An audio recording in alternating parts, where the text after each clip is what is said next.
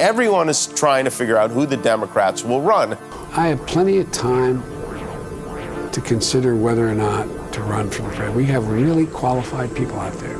Interesting results here. First of all, almost a third, 29%, said someone else. I don't know. Senator Ojeda tells 13 News he's stepping down in order to focus on his run for president in 2020.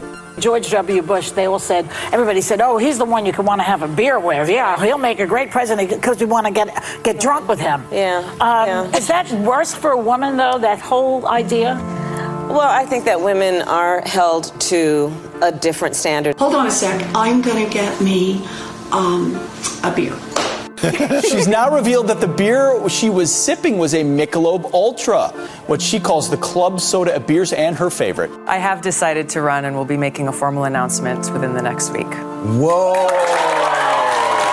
Amy Klobuchar of, of Minnesota, she's the one that I think is interesting to watch because she does very well in rural areas, which is not something most Democrats can say these days. In the morning. So if Mike were to run, doing it as an independent wouldn't work. Um, whether he actually runs as a Democrat, I don't know. I know he'd be the best person to be president. Yo soy candidato para presidente de los Estados Unidos.